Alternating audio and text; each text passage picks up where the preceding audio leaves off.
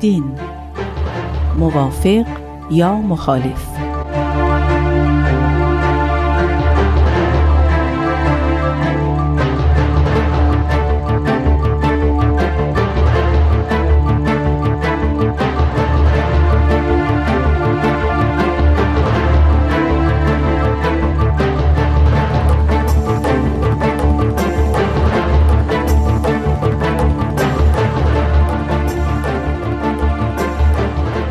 همراهان عزیز رادیو پیام دوست درود بر شما. ممنونم که به برنامه ما توجه می کنید برنامه ای که درباره تطابق علم و دین صحبت می‌کنه. یعنی یکی از تعالیم بهایی. دین باید مطابق عقل و علم باشد. دین و علم دو قدرت عظیم در این جهان هستند که هر کدوم می‌تونن باعث پیشرفت و ارتقاء مقام انسان باشند در اعتقاد بهایی از اونجا که حقیقت یکیه علم و دینم نمی‌تونن با هم مقایر باشن. برای اینکه این مطلب رو بهتر دریافت کنیم از کارشناس محترم مسائل اجتماعی آقای شهرام آناهی دعوت کردیم تا مثل هفته های قبل به سوالات ما و شنوندگان عزیز پاسخ بدن. آقای آناهید به شما خوش آمد میگم. خیلی ممنون. خوشحالم که در خدمتتون هستم. خب دوستان من آزاده جاوید هستم. لطفا در ادامه برنامه با ما همراه باشید.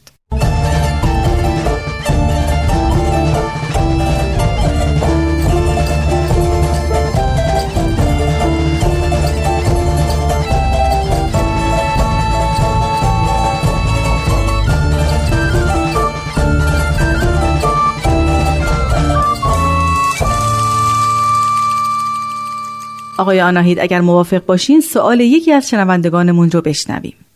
در خدمتتون هستم. سلام من پرستو هستم. اینجوری به نظر میاد که هرچی زمان داره میگذره و یه سری تغییراتی توی جوامع اتفاق میفته علم هم داره کاملتر و مترقیتر میشه. البته باید بگم که یه وقتایی به خاطر مخالفت دین علم هم دچار رکود میشه. در کل می‌خوام بگم که دین نمی‌تونه مثل علم ترقی و پویایی داشته باشه. به خاطر همین فکر می‌کنم علم نمی‌تونه به همه سوالا جواب بده. ولی به خاطر پویایی بهتر از دین به انسان کمک می‌کنه. بدون دین میشه زندگی کرد اما بدون علم که نمیشه. آقای آناهید شما با این نظر شنونده عزیزمون موافق هستید که علم پویاست؟ بله علم واقعا پویا شده. اگه ممکنه راجع به این قضیه توضیح بدید. پویای علم کلا یعنی چی؟ وقتی که میگیم علم پویا هست منظورمون اینه که علم توان این رو در خودش ایجاد کرده که در پاسخ به مشاهدات جدید و یافته های جدید خودش رو متحول بکنه تا اینکه از توانایی بیشتری برای تبیین واقعیت ها و مشاهدات جدید و پیشبینی واقعیت ها برخوردار بشه. کلا می‌خوام بدونم چه ویژگی در علم بوده که این قابلیت رو پیدا کرده؟ تا حدودی این ویژگی ویژگی مدرنی هست. شاید باید ریشه هاش رو در علاقه نخستین دانشمندان دوران مدرن برای به چالش کشیدن دیدگاه های قدیمی علمی یعنی دیدگاه هایی که قرنها با بشر بود پیدا بکنیم. ارسطو نظریه رو طرح کرده بود قرنها به عنوان حکمی که نمیشه دربارش تردیدی ایجاد کرد این نظریات این دیدگاه های عرستویی مثلا پذیرفته شده بود. برای اولین بار توی قرون 15 و 16 دانشمندان علاقمند میشن که این نظریات رو زیر سوال ببرن. چجوری؟ راهش شکل دادن به مشاهداتی بود که بر پایه اون مشاهدات آن دیدگاه آن نظریه زیر سوال می‌رفت. این علاقه نخستین برای به چالش کشیدن دیدگاه های قدیمی کم کم به یه خصلت خاص علوم تجربی بدل شد. منظورتون اینه که آزمایش و تجربه وارد عرصه علم شد؟ یعنی نظریات قدیمی رو به آزمایش گذاشتند؟ بله همینطوره. اتفاقی که افتاد این بود که دانشمند متوجه شد که بهترین راه برای به چالش کشیدن باورهای کهنه طراحی مشاهداتیه که می‌تونه اون باورها رو محک بزنه. اگر که مشاهده با آنچه که اون باور اون نظریه پیش بینی می‌کرد سازگار در اومد. خب نظریه از بوته آزمایش موفق و سربلند در اومده. اما اگر که اون مشاهده خلاف آن چیزی که انتظار داشتیم و بهمون نشون می‌داد فرصتی نصیبمون میشه برای اینکه درباره آنچه که تا حالا بهش باور داشتیم بیشتر فکر بکنیم و تجدید نظر بکنیم.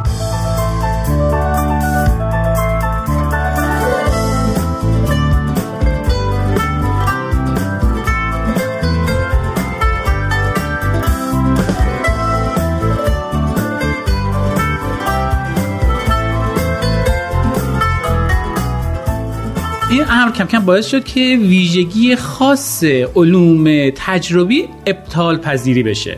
منظور اینه که یک نظریه علمی خوب به شرط یک نظریه علمی خوب محسوب میشه که حداقل در تئوری بشه براش مشاهداتی رو طراحی کرد که بر اساس اون مشاهدات بشه این نظریه رو محک زد. دیدگاهی که نشه محک زد از نگاه علوم زمان ما یک دیدگاه علمی نیست. حالا ممکنه یک دیدگاه فراعلمی باشه ممکنه یک باور اعتقادی باشه ولی همین که هیچ راهی برای محک زدنش وجود نداره. محک زدنش توسط مشاهده. دیگه اون نظر یک نظر خوب علمی نیست. این خیلی جالبه. شاید یک زمانی یک نظریه خوب نظریه محسوب می‌شد که بتونه به همه سوالها و همه چالشها پاسخ بده بدون اینکه خودش به چالش گرفته بشه. پاسخی که اونقدر کلی هست که همیشه می‌تونه قانع کننده باشه. اما علم جدید که متولد شد دیگه چنین نظریه به عنوان نظریه قوی و خوب شناخته نشد. اما الان این دیدگاه شکل گرفته که اگر یک نظریه‌ای برای هر وضعیتی پاسخ داشته باشه بدون اینکه خودش بخواد به چالش کشیده بشه به واسطه اون وضعیت جدیدی که رخ دادی دیگه یک نظریه قابل محک خوردن نیست. بذارید من خدمت شما یه مثالی بزنم. خواهش می‌کنم. فرض کنیم که شما در مقام روانشناس یه نظریه ای رو شکل می‌دید. میگید که مثلا همه انسان ها وقتی که در این شرایط خاص اجتماعی و روانی قرار می‌گیرن این رفتار خاص رو ارائه میدن. اما اگر احیانا این رفتار خاص رو ارائه ندادن به خاطر این هست که مثلا تونستن در برابر اون شرایط یک مقاومت منفی در خودشون شکل بدن. ببینید شما الان یک پاسخ دارید می‌دید که همه حالت ها رو دارید توش می‌بینید. هم توجیهی دارید برای اینکه اگر افراد این پاسخ رو دادن هم توجیهی دارید برای زمانی که افراد اون پاسخ رو ارائه میدن و نشون میدن هم توجیهی دارید برای وقتی که پیش بینی شما غلط در میاد و افراد اون پاسخ رو از خودشون نشون نمیدن.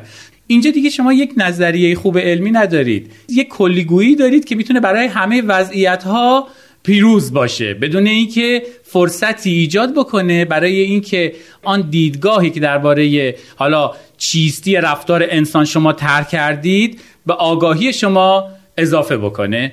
علم متوجه این مسئله شده که تحولش منوط به اینه که ابطال پذیر باشه. آقای آناهید این پویایی علم به ضرر دین تموم نمیشه؟ یعنی می‌خوام اینجوری بگم آیا عواقبی برای دین نداره؟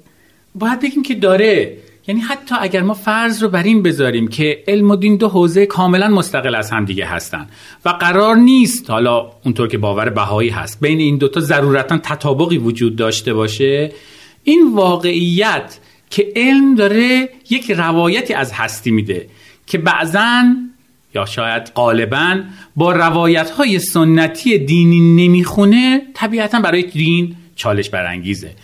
عجیب نیست که ما می‌بینیم که در ابتدای قرن بیستم یعنی زمانی که علم دیگه خودش رو ثابت کرده به عنوان ای که می‌تونه آگاهی بشر رو شکل بده و پیش ببره ما ظهور بنیادگرایی مسیحی رو در جوامع غربی شاهدش هستیم.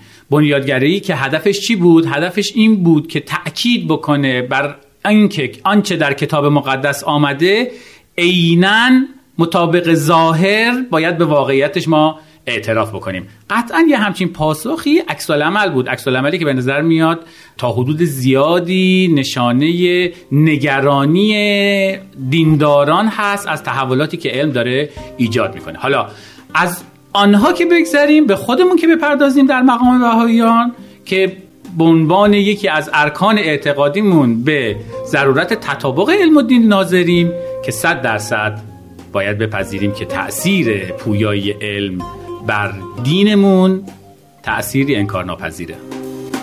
ما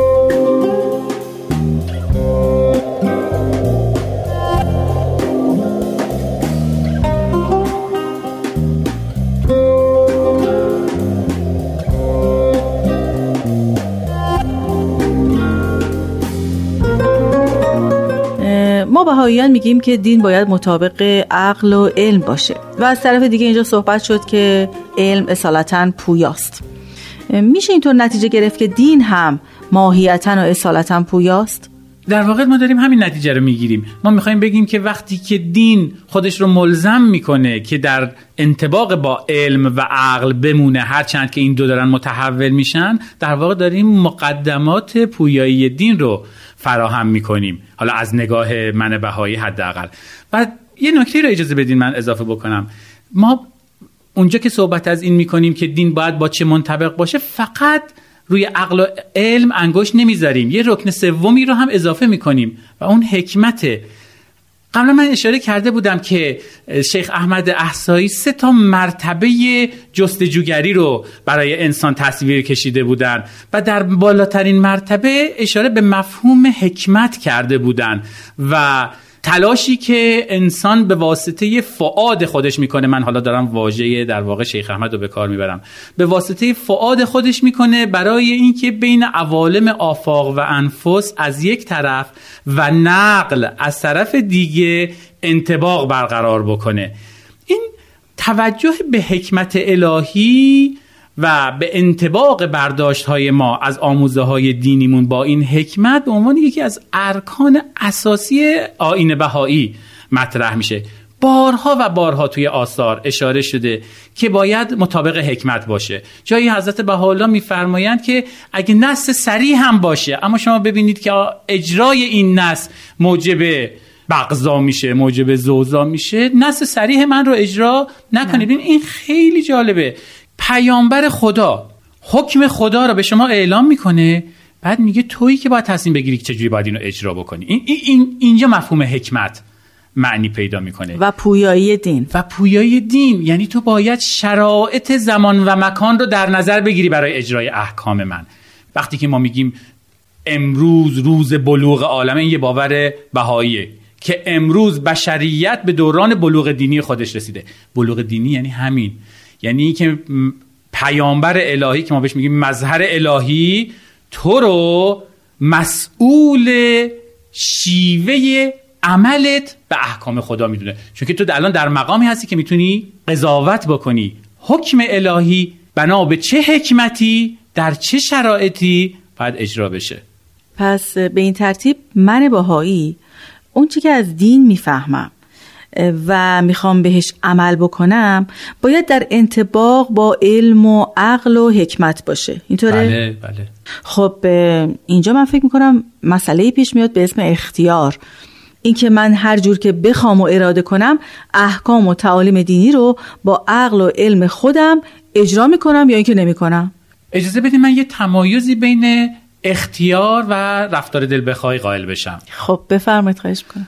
وقتی که من میگم که من بهایی بر طبق آموزه های دیانتم ملزم هستم که آنچه که از دین می‌فهمم رو به محک عقل و علم و حکمت درک بکنم و بهش عمل بکنم نمیگم که من هر کاری دلم می‌خواد می‌تونم بکنم.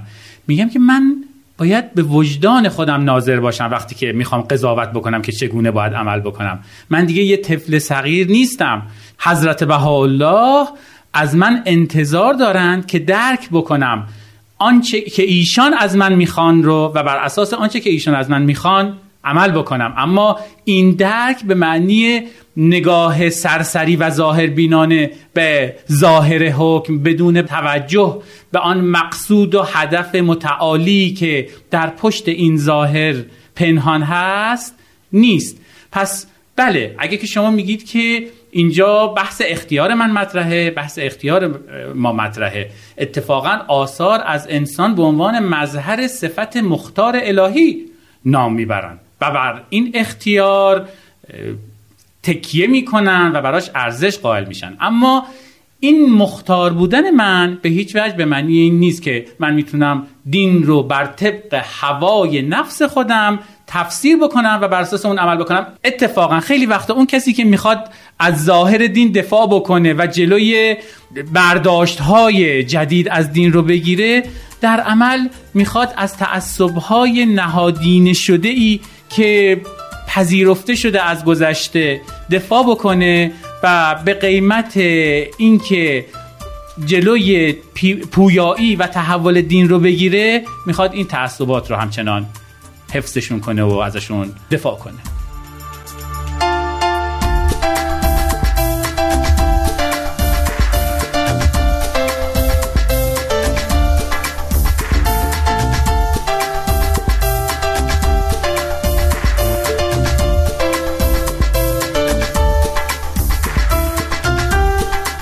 خب اینجا گفتیم که علم پویاست.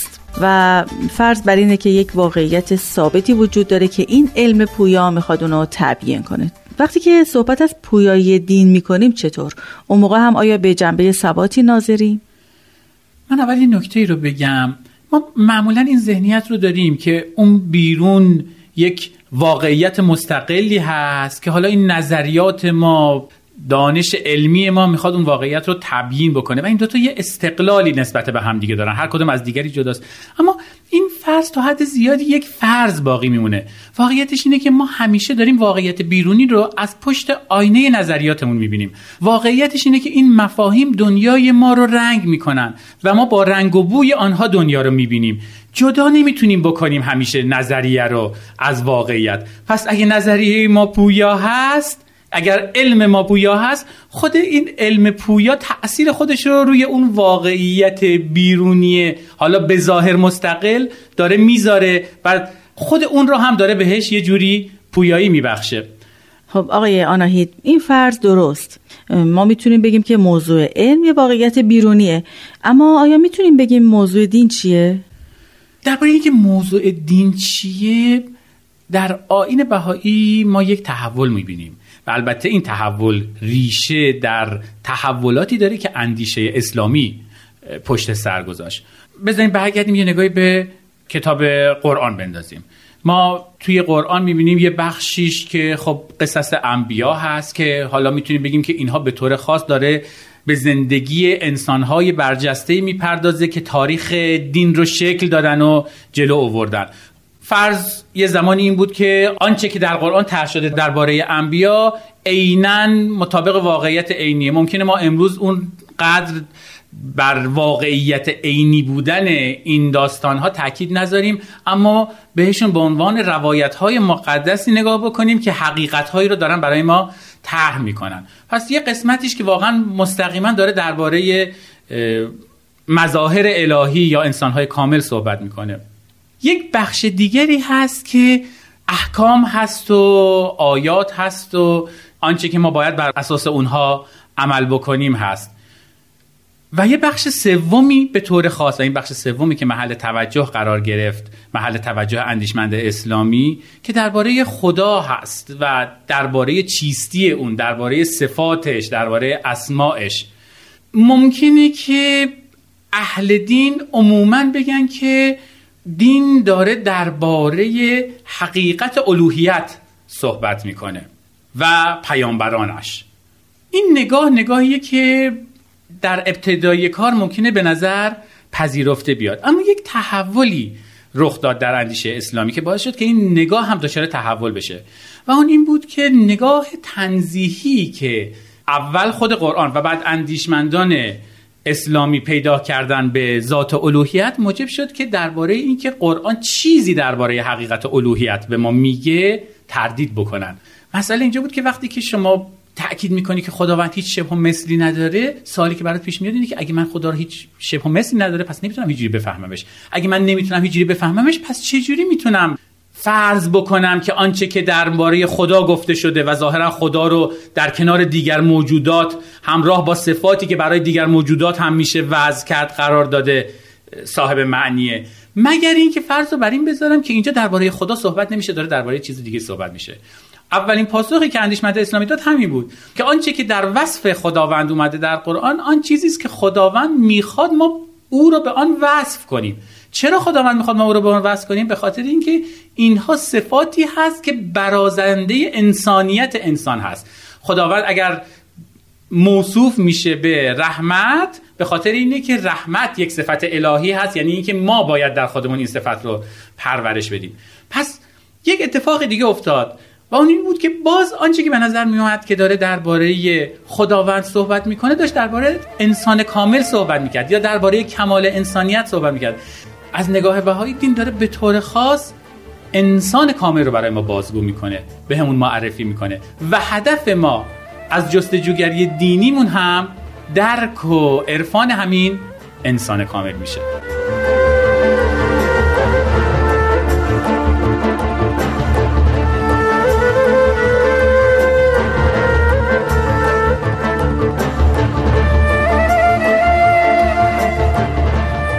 خب آقای شهر آناهید به پایان برنامه امروز رسیدیم.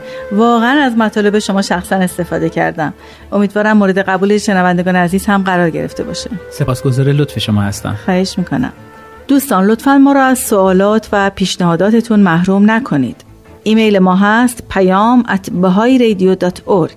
همینطور صفحه رادیو پیام دوست در فیسبوک آماده دریافت نظرات شماست. هفته آینده آخرین بخش از مجموعه علم و دین موافق یا مخالف رو خواهید شنید. تا برنامه بعد بدرود.